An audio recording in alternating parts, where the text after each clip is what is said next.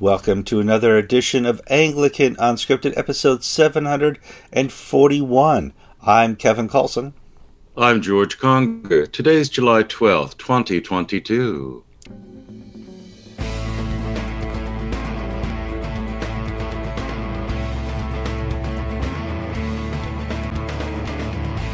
Welcome to another edition of Anglican Unscripted. We are glad you could be here to watch us pontificate on Anglican events around the world. We've had two real big events. We've had the General Synod and the Episcopal Church's General uh, Convention to talk about. So just sit down, put a seatbelt on. There's a lot to talk about. It's best to watch this show if you have airbags. So we'll get onto that in a second. George, how are you doing this week? I've been at General Convention remotely. They um, they've cl- they've closed it uh, this year. They shortened it from about 12, 10 to 12 days uh, 10 days down to four days. Uh, they've closed it to outsiders because of COVID concerns. Everybody's masked. Everybody has to show proof of vaccinations and boosters. And you and I, Kevin, early on decided it wasn't worth putting the money out because everything can be seen via live video link. And so, for the past, since Friday of last week, I've been either watching General Convention or General Synod or working at church on Sunday. So, it's been a roller coaster week for me. I mean, you can watch a train wreck in person, or you can watch a train wreck in high definition streamed over the internet. And uh, you've chosen to do the streaming over the internet, uh, and it has been a train wreck. Uh, first story we posted was the House of Deputies have voted to condemn crisis pregnancy centers. Now, how could that be? I thought they were pro-choice, and in this world, we know there's pro-abortion or pro-choice and pro-life. And to be pro to be pro-choice, George, don't you have to honor both sides of the the argument? Uh, no, no. I, I, thought for sure well, pro-choice not, means allowing people to choose life if they if they so desired. Uh, pro-choice means uh, do it my way or die. Yeah. Uh, yeah what we had here uh, this didn't arise in isolation. Uh, Senator Elizabeth Warren of Massachusetts and other and Planned Parenthood have been on a campaign for the past few months to shut down crisis pregnancy centers. They claim that crisis pregnancy centers give out false information, that they're not medically qualified, and that they are telling lies about abortion.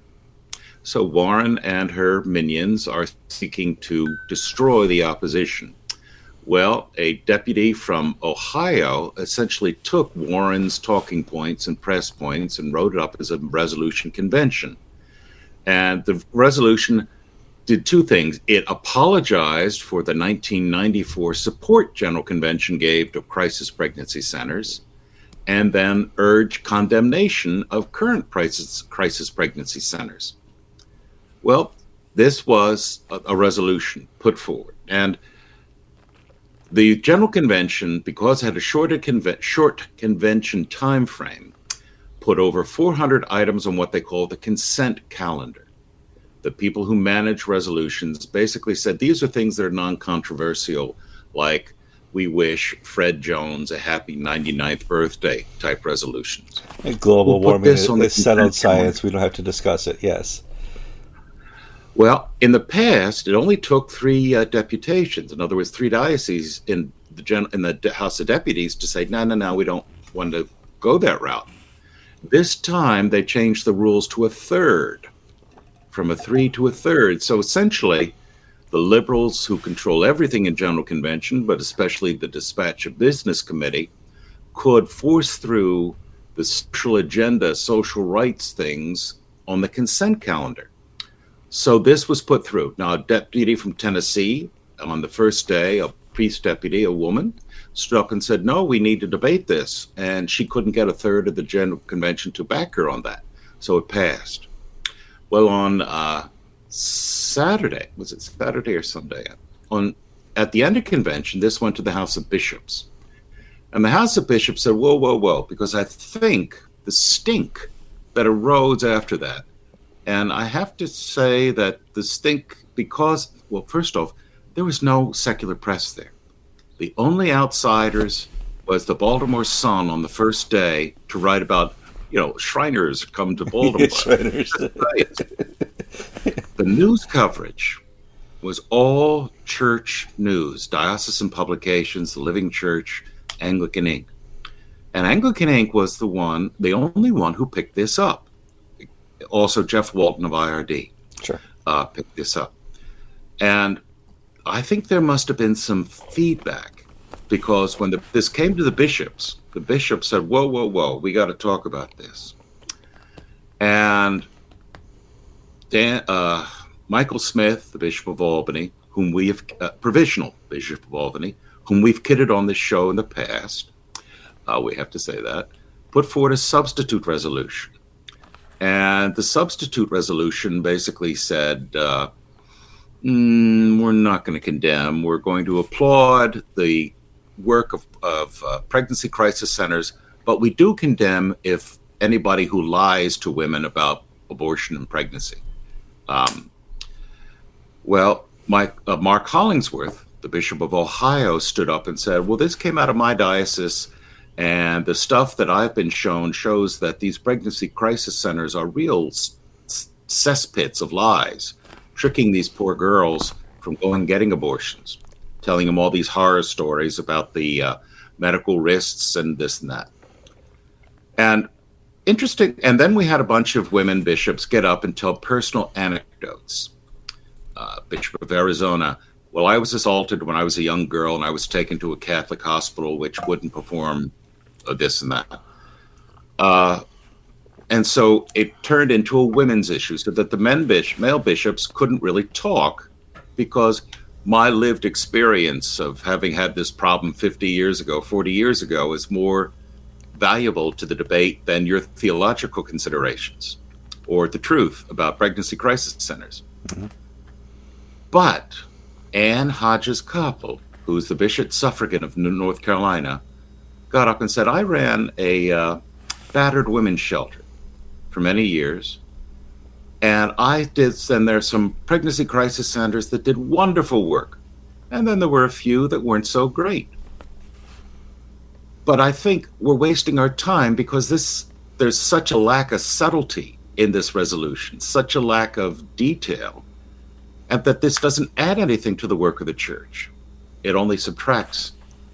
And the bishops shot down the resolution on uh, pre- pregnancy crisis centers because of the intervention intervention of a woman bishop from North Carolina who basically said, "Look, this is not as simple you know, essentially she said without saying the names, we shouldn't ape the Democratic Party and Elizabeth Warren and basically carry their water for them. We should be Christians and see that this is a complex issue and there are good and bad in a lot of these institutions. So the bishops pulled the fat out of the fire, if you will, on the last day. Yeah, there and I'll be completely honest. There are, and I'm not going to say pregnancy crisis centers, but there are some uh, pro-life entities that are a little bit more aggressive and more coarse than they need to be. Operation Rescue would be one of them, um, where they're there to uh, show you all the disgusting pictures and try and scare you out of an abortion. Where there's lots of great uh, pregnancy centers that just give you the facts and the truth and, and still make are pro choice. They give you the choice, but they want to be sure you have the information before you make that choice. Where the left doesn't want you to have any information. They don't want you to have the ultrasounds. They don't want you to have any knowledge of what is forming in the womb. They just want to be sure that you know they get their uh, six hundred dollars for the uh, the abortion. So, um, Kevin, I think I think you hit on it. it. It's follow the money. Yeah. You know, Planned Parenthood doesn't give away abortions for free. You've got to pay for them. And the whole pregnancy crisis center is for free. Free. You get, I mean, it's not, and it's not just uh, sort of preventing the. It, they're not so much uh, uh, pro-birth as they are pro-life. In other words, the, I'm involved with the pregnancy crisis center here in our little county. The vast majority of the money they spend and they give away for free are diapers, parenting classes, baby formula, basically mm-hmm. helping the parent, the mother, after the child is born, not and then they have the medical facilities to do ultrasounds to show you the baby as it's in utero. Um, so you're absolutely right, Kevin. It's a follow the money thing. I, at the end of the day. Um, well, on Facebook, when we started to post the Anglican Ink story talking about uh, what happened in the, the House of Deputies, you people were saying this is like a bloodlust. Why does the Episcopal Church lust for the death of children? And I'm like, I can't, I can't defend the Episcopal Church. I'm, you know, how it's how? not so much the Episcopal Church as it's the Episcopalians in charge of the Episcopal okay. Church. In other words, it's it's like having um, oh a bad government. You're still loyal to your government even though you hate what they do. Um, an extreme example would be, let's say you are a German in Nazi Germany. I mean, uh, do you support the killing Jews? No, you don't. The people who do, who run the country are. Or you're anti-war during the Vietnam War. Um, it's, but you are all right, Kevin. It's a tremendous shame and stain and blot on the honor of the church that its institutions are so corrupt and so fallen mm-hmm. and so captured by the spirit of the age and okay. bloodlust of the age. And here's here's the zeitgeist uh, part two: transgenderism. They fully support transgendered at any age on demand. Uh, so another a, one of a, these consent things. A, a seven-year-old goes and says, "I think today I want to be a boy," They set up the hormone therapy, they set up the surgery selection, and the, the Episcopal Church is okay with that. Again, it's the General Convention, not the Episcopal Church. The General Convention is, gives an opinion on a certain point.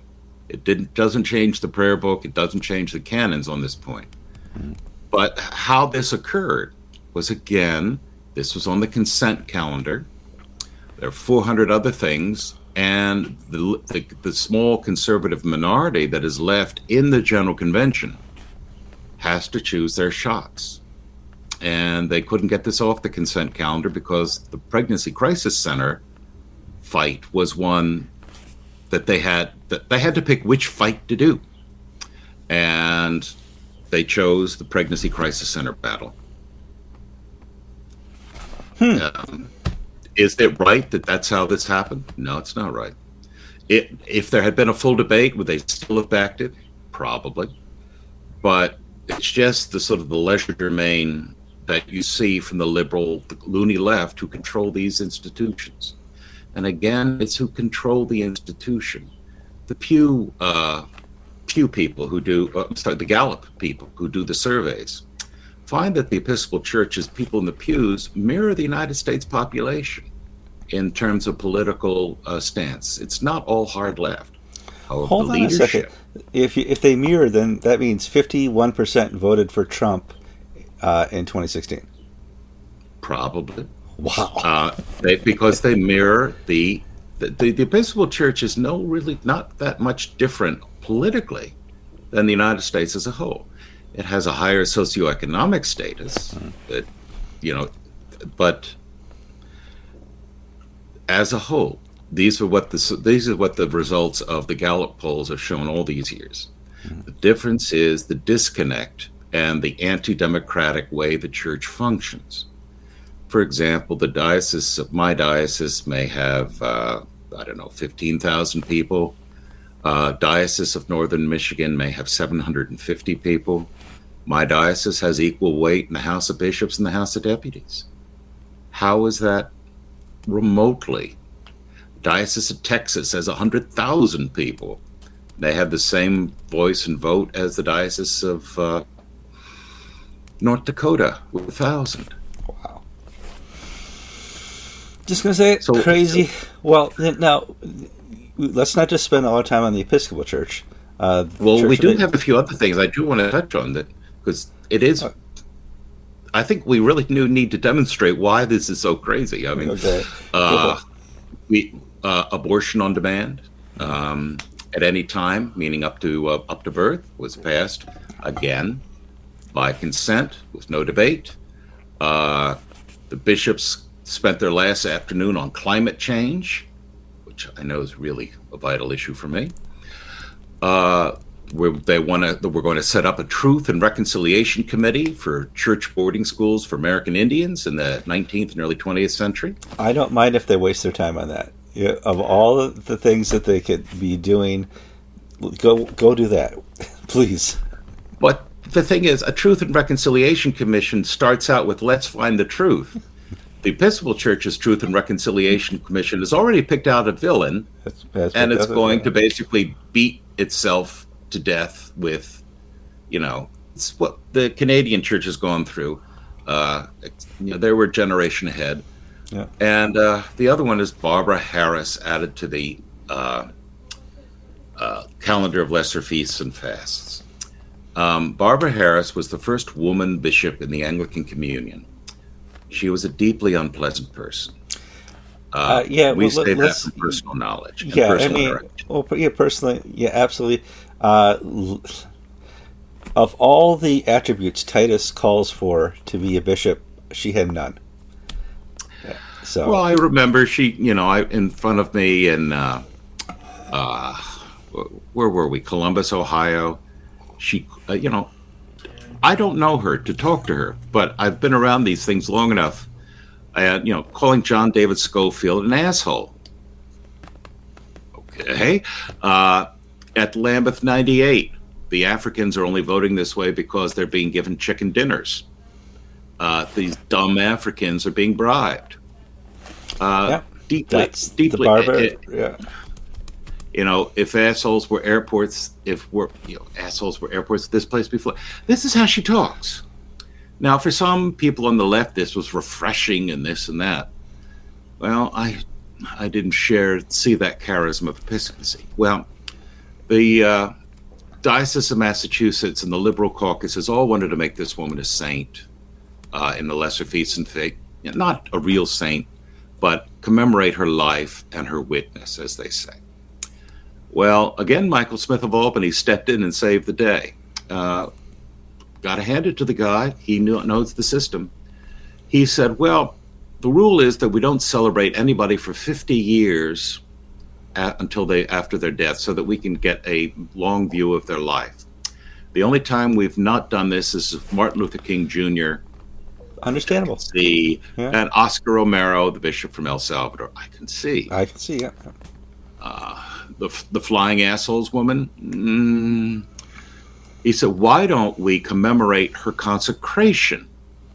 In other words, just like we commemorate uh, the consecration of Samuel Seabury, the first American bishop, without con- without commemorating Samuel Seabury, we can commemorate her consecration as the first woman bishop." without commemorating her.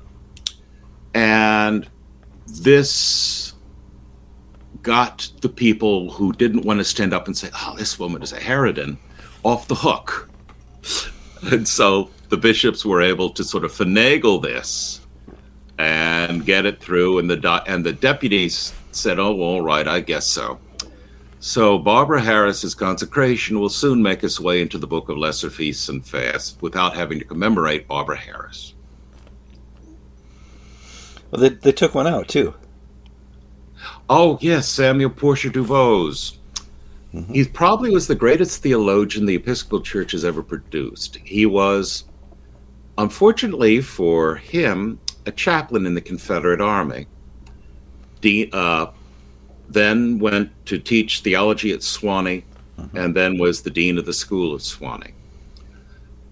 Activists have decided to cancel him because he never apologized for the fact that he came from a wealthy family that owned 200 plus slaves, nor did he ever say the civil the South was wrong for seceding from the Union.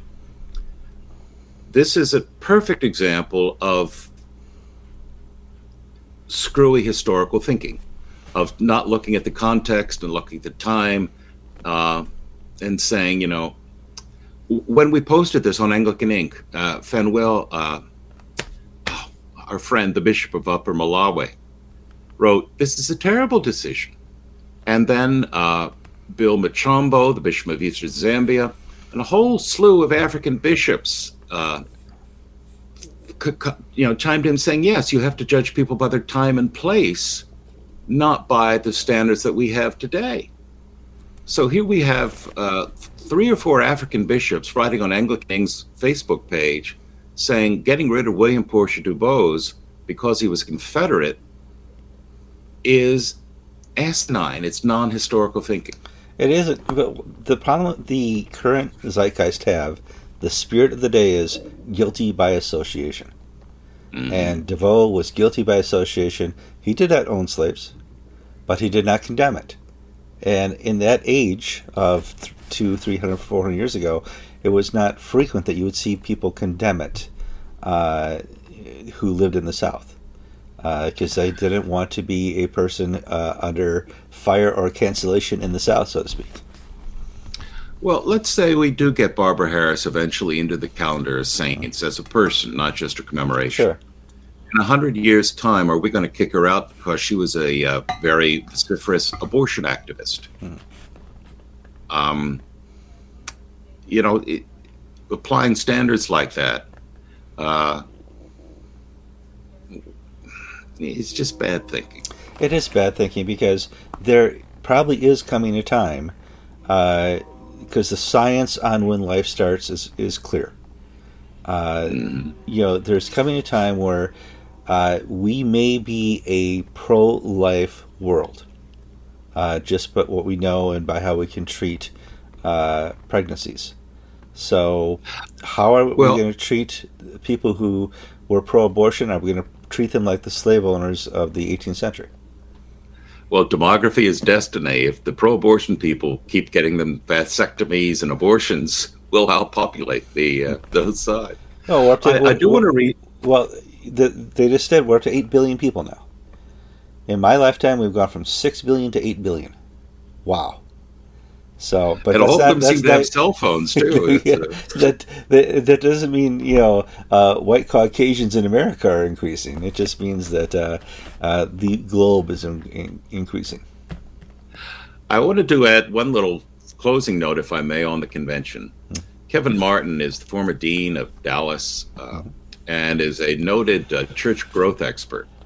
Uh, I had him in my parish here about six, seven years ago to give us a pointer on how to grow the parish and we followed his advice and it worked. Uh, he wrote this on his Facebook page, Kevin on Congregations. And his observation is the General Convention took no action that will change the current trends in declining membership, attendance, adult baptism, and stewardship when measured against inflation. Hence, if these trends continue, I have these predictions. This was the 80th General Convention, there won't be a 90th. The next presiding bishop, who follows Michael Curry, will be the last presiding bishop of the Episcopal Church as we know that office today. The church's budget and resources will continue to shrink, forcing restructuring of staff and ministries, and the House of Bishops will shrink in size over the next two decades to half its size today. General Convention did nothing to address the elephant in the room, uh, nothing to put out the fire. Think of whatever uh, cliche you want to use.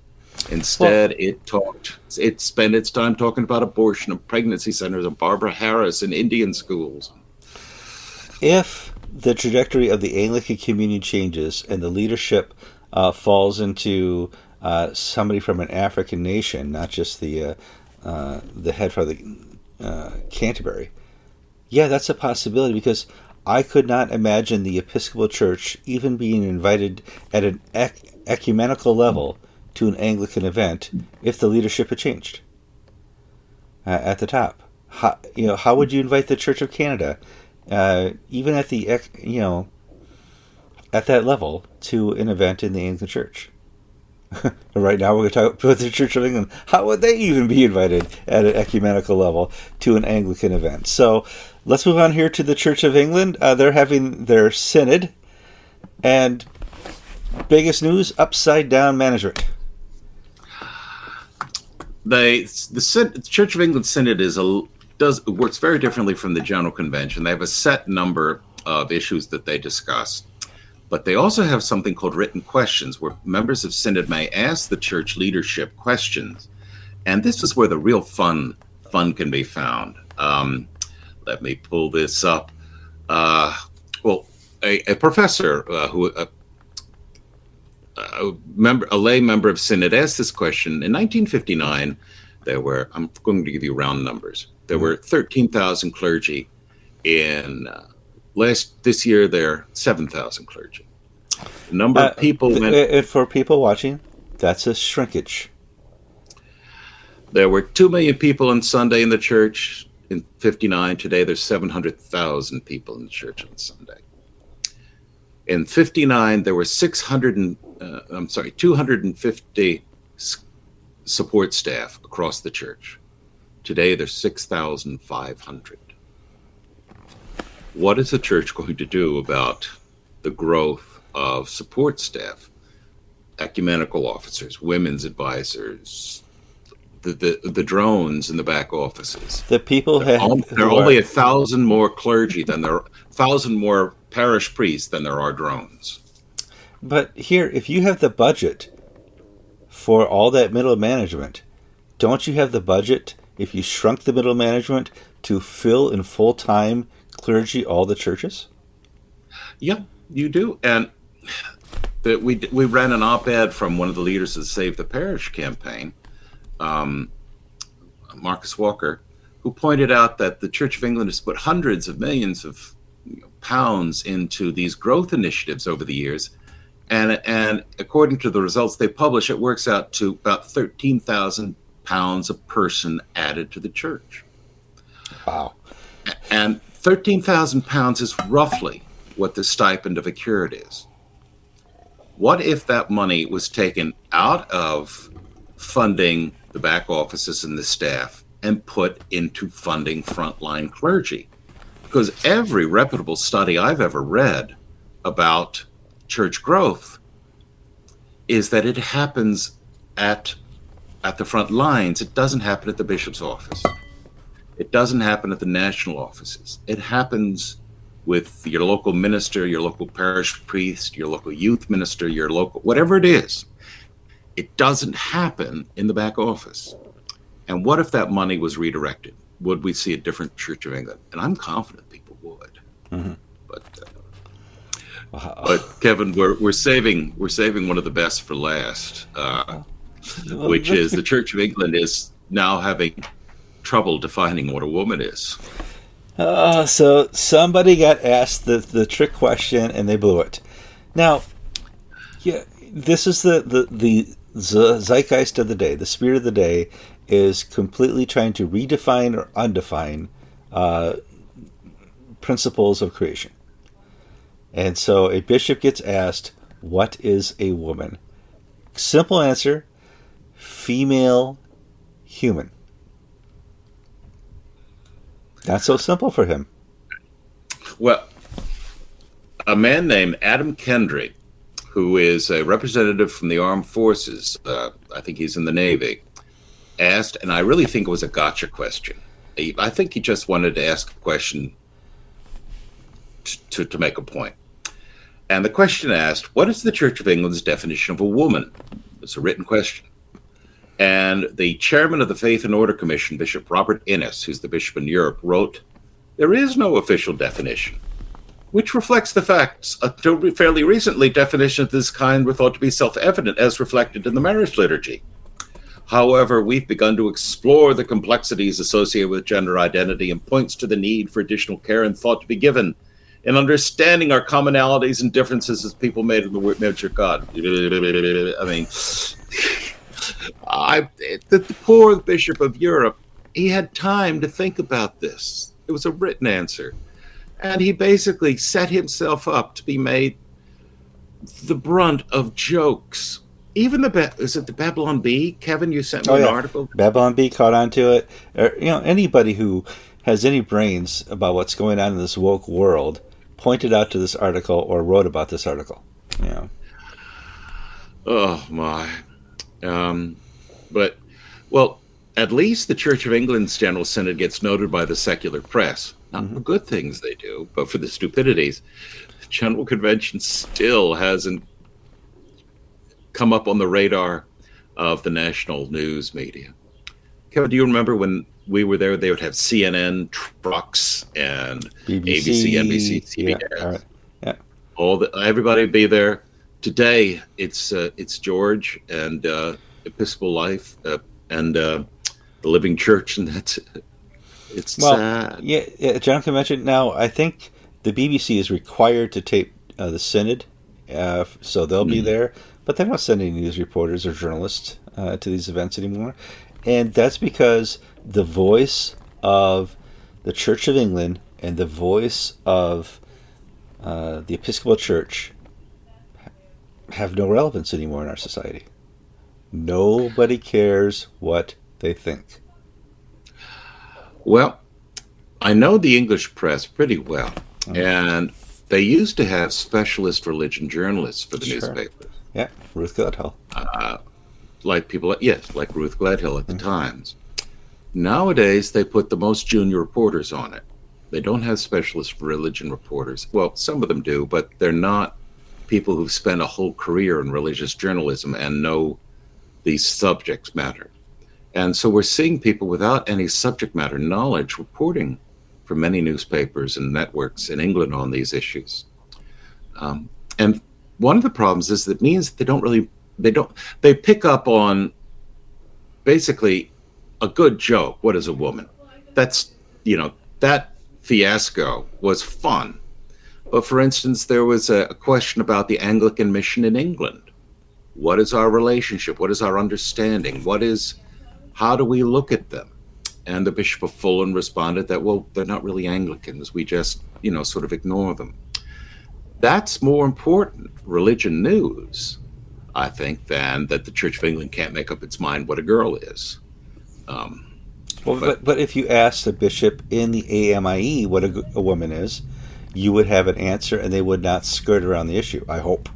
Please don't give the English answer here. This is simple because people are looking for churches that have the answers, not for churches that avoid answers, not for churches that avoid the hard questions. The church right now would have its influence back if it were willing to speak the truth, if it would make its yeses yeses and its nos nos. And if you're if you're unwilling to do that, the zeitgeist of this age will eat you alive. Mm. Shall we move on to Sri Lanka? Yes, Sri Lanka. Sri Lanka. I want. I want. Uh, let me intro this real quickly here. We've been told for 20 years, 30 years, 40 years that the world is ending and that we as human beings need to change our conduct not just at the personal level, not just me recycling a can into the garbage, not just me taking a, a special garbage can labeled recycle to the to the dump, uh, that we have to do this at the government level. That this will only work if we change everything to solar, if we change everything to wind power, if we dump coal and nuclear. It's the only way we can get out of this because the air is full of carbon. Not really, but it's it's certainly full of humidity, and so uh, some nations have decided to listen to this and do everything they can to uh, be leaders in green. Sri Lanka is one of the most famous. What happened, George? Last year, the government of Sri Lanka announced that it was going to be the first fully organic farming nation. They banned the import of uh, uh, fertilizer which is made from nitrates and you know it's a chemical process. Sri lanka has had a tough few years because of tourism was a big part of its economy and with covid that died out. With uh, they big part of their economy is remittances from workers overseas. Well covid sort of killed that as well. The other big aspect is tea and rice and it's a beautiful idyllic place. Um, you basically can grow anything there. But the government said, okay, we're going to go green. We're going to follow the World Economic Forum advice. We've been invited to Davos. We've heard, heard all the smart people tell us this is the way forward. The result has been that uh, crop yields on rice and tea, uh, bananas, the major export products, all fell in half. And the government had to spend money that it used to get by exports, it now has to spend the few the dollar reserves it has to buy fuel, uh, for buy food, Uh, in March, the government announced that the exams, year end national exams, would be canceled because they couldn't afford paper and ink for the students to take exams. And in a space of six months, Sri Lanka went from a growing middle class country, you know, where you think about college, you think about your vacation, you know, you're, you know, you have your house and your car and this and that for many, many people, to where am I going to find food tonight? Uh, there is no fuel in Sri Lanka right now. The economy is shut down. The power is out 15 hours a day, and it's getting worse. And this past weekend, uh, last week, the uh, Anglican bishops called for the government to step down because of its terrible mismanagement. Catholic Church, and the Buddhists have of, if everybody stopped fighting each other over religion and united against this government, and last, uh, I think it was Saturday, uh, the mob stormed the presidential palace, and the president was filmed getting on a naval warship with all these suitcases stuffed with something and fleeing the country. Um, the green agenda has been tried in Sri Lanka, and it has to the collapse of society. It's now a country in anarchy, without food, without fuel, without paper and ink, uh, and with no way to get the dollars to buy this thing. Nobody wants the rupee uh, because it's essentially worthless. So we're soon going to see U.S. Navy ships and British ships coming up into port with boatloads of rice and uh, things to keep the country alive until the next growing season. Utter fiasco of the I think you, I think you're looking at this wrong, George. Surely this will help the temperatures from stopping their increase. It's worth it to to uh, uh, destroy your economy if you're going to save the planet, George. You, you, you're looking at this completely from the wrong mindset. Sri Lanka has sacrificed themselves to save the planet, and they should be honored. They made it all the way to 2022 uh, for well, for their sacrifice.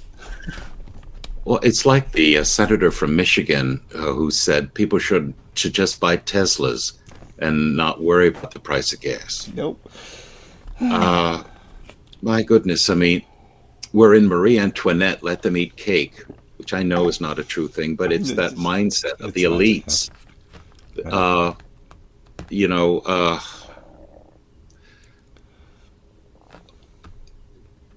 it, we see this happening in ne- Netherlands right now. This is a majorly underreported story.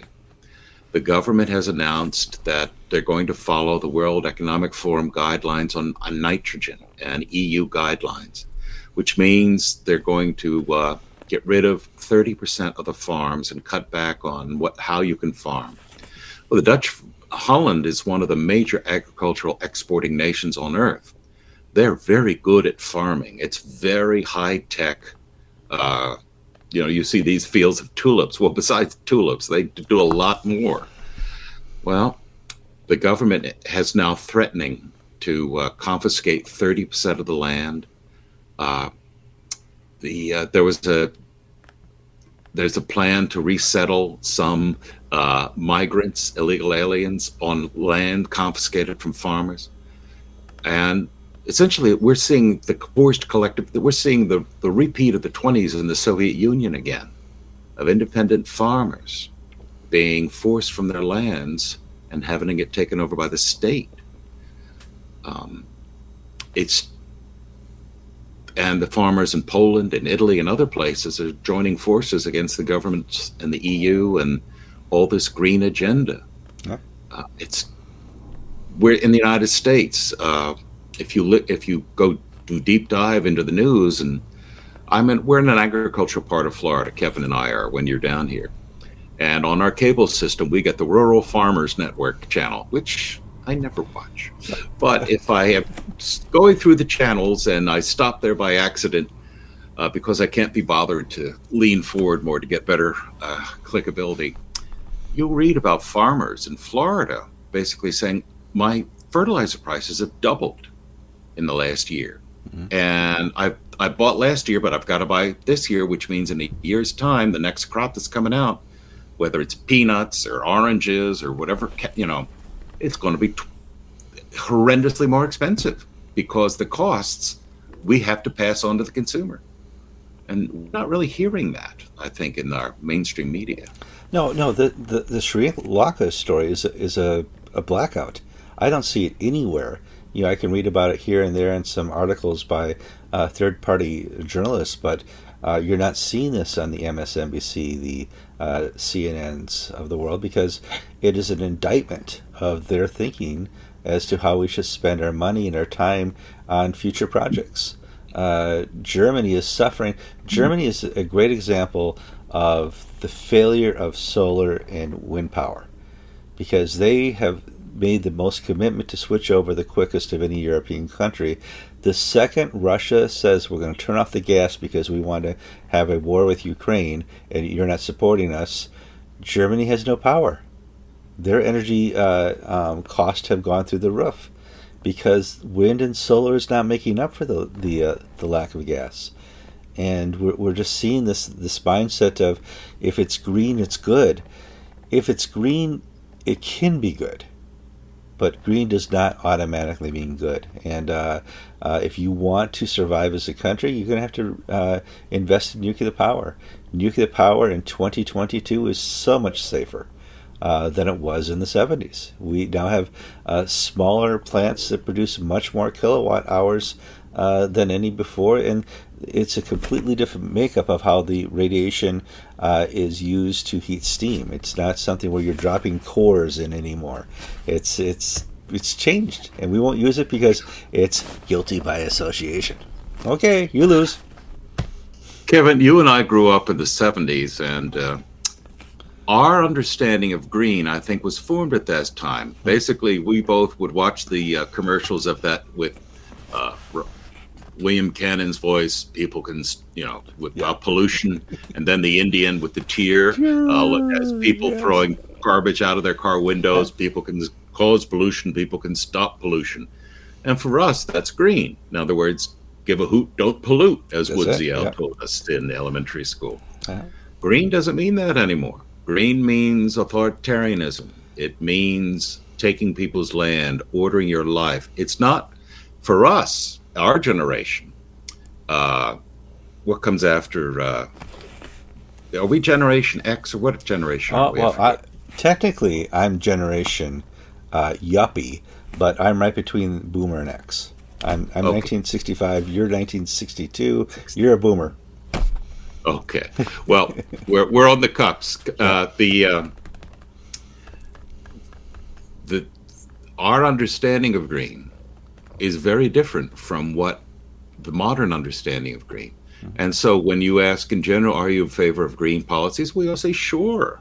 Who, who likes, who doesn't want to, you know, have polluted uh, rivers and uh, polluted air? Mm-hmm. That's not what we're talking about anymore. No. We're talking the, about a reordering of the economy and having the elites tell us what to do. Um, and there's no downside for the elites. They're still going to be in their mansions in Nantucket and Oahu. Uh, and because they're building up on the top of the diamond head, they're not going to worry about global uh, flooding and everything. Well, I think the green is the new totalitarians, too. I mean, mm-hmm. they're the people who will tell you what to do, and if you don't do it, you don't get to participate in society. You don't get to participate in commerce. It's right now here in America, the West, and Europe. If you don't participate and raise the, the pride flag during June, you will be scorned as a company. And uh, the companies are afraid to be scorned. They don't want to be canceled. And that same type of fear is used in green. So where we had the uh, um, the crying Indian, that's a long time ago. We now have the uh, the the the modern communism is the enforcement of green. Yeah. So, I, I, uh, as an aside, um, in some respects, the environmental movement has always been helped along by a bit of fraud, the crying Indian was actually an FBI, a full blooded Italian. He wasn't an Indian. He was an actor from New Orleans. He was an Italian, not an Indian. He played uh, a very good uh, Indian, though. I remember he was he walking. He played a great the, Indian, yes. The, he was the, Sicilian. I mean, uh, the New Jersey Turnpike area there where they had all those dumps and you could see all the toxic yeah. stuff going in the air. And that's back in the day of, of acid rain and he just mm-hmm. stood there. Somebody threw a little uh, McDonald's bag out of their car, and he cried. And it got me.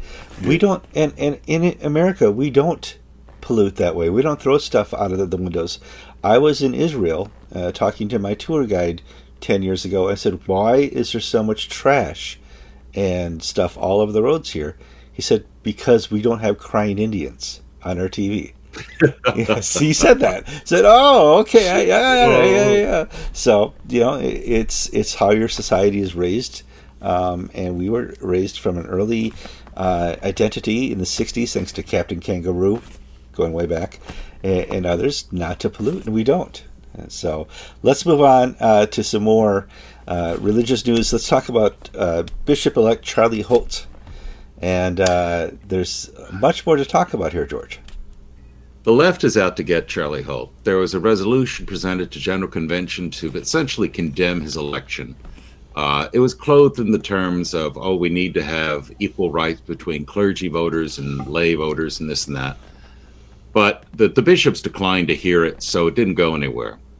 But in talking to the people in the Diocese of Florida, we've discovered that there was a plan ahead of time to make sure Charlie Holt wasn't elected bishop. Uh-huh. And it was by the left. And they were shocked that Charlie Holt was elected. And since his election, there has been nonstop work to derail it, uh, soliciting standing committees across the Episcopal Church to block it, to resolutions to General Convention. We had the cathedral uh, and its dean uh, announced that they would now they were now an affirming parish and they would do gay marriages. Well, the Diocese of Florida has a protocol how you go about doing this, and you tell the bishop your plans ahead of time. They surprise Sam Howard by this and basically are throwing down a gauntlet to Charlie Holt, should he be made bishop, to know that his opposition will come from the cathedral mm-hmm. and from all these other churches. So it this is the Episcopal Church at its nastiest. In other words, not uh, not allowing the Spirit to lead and guide them, but allowing political agendas to guide them. And I just pray for Charlie Holt that uh, he remains strong in these character assassinations that are being launched against him. Well, when we saw, you know, other uh, bishops thrown down after their election, the diocese was the supporting entity in this. Diocese of South Carolina, Mark Lawrence. It's a different situation, but the diocese reelected him and they were supporting of him. I don't see the diocese at very many levels here supporting Charlie Holt. They're working against well, Bishop, him. Well, Bishop Sam Howard is working for him. Uh-huh. And I think if there were an election today, he would be reelected. Okay. The problem is that there are influential leaders of the diocese who know how to work the system who are on the left who are uh, leading this charge against Charlie. It's the same way General Convention, where a very, very, very small hard left group control the machineries of machinery of power, so that they're able to basically do what they want. I read that he was the the three candidates were separated in rooms, so that they could. Yes, uh, I, I think there were there were five candidates. Uh-huh. I think five candidates and they were each kept in separate rooms during the vote. This sort of foiled the plans, as I have been told, of the left because they were all going to drop out and coalesce behind one person if it looked if like Charlie, uh, if Charlie was getting ahead. But they didn't know what the results were, and so they didn't they couldn't organize and effectively coalesce behind one candidate to block Charlie Holt. So I'm told. So the but but maybe it was an act of the spirit, maybe just the, the regular good old Episcopal pew setters who came to that convention responded with their hearts and didn't care what the people said, and Charlie was elected. Hmm. But it is, but this whole process has had a major effect on other conservative conservative dioceses. who are going through the selection process because they're saying, look, we can't pick a conservative because we're wasting our time. Uh, it'll get blocked. We don't have to go through again. We don't want to go through what Albany is going through in South Carolina and now Florida. Let's just go along to get along. That's one of the things I'm seeing. All right, let's uh, go. We got a, three more stories we got to hit really fast. We got ten minutes left. Let's talk about uh, Lambeth Chief of Staff. Uh, it's something we talked about last week on Anglican Unscripted. And surprise, Lambeth Palace and the church house seem to watch our show. We did a story on Anglican Ink. about uh, Ijeoma Ajibade, who's the new chief of staff at Lambeth Palace. We ran the press release, and then one of our viewers contacted us with uh, photos of her tweets and Facebook pages. And at looking at it, this woman is out there. Uh, she's she is politically far left. far left. Yes, far left. Yeah. She's so glad she didn't get this one job because a former conservative prime minister is the patron of this trust that she was going to work for. Oh, she couldn't abide that. She's pro-abortion, pro-gay rights, pro-woke, uh, pro-woke, anti-Donald Trump, uh, I mean, in a nasty sort of way, uh, and anti Church of Nigeria. She's a Nigerian woman. She's on the hard left.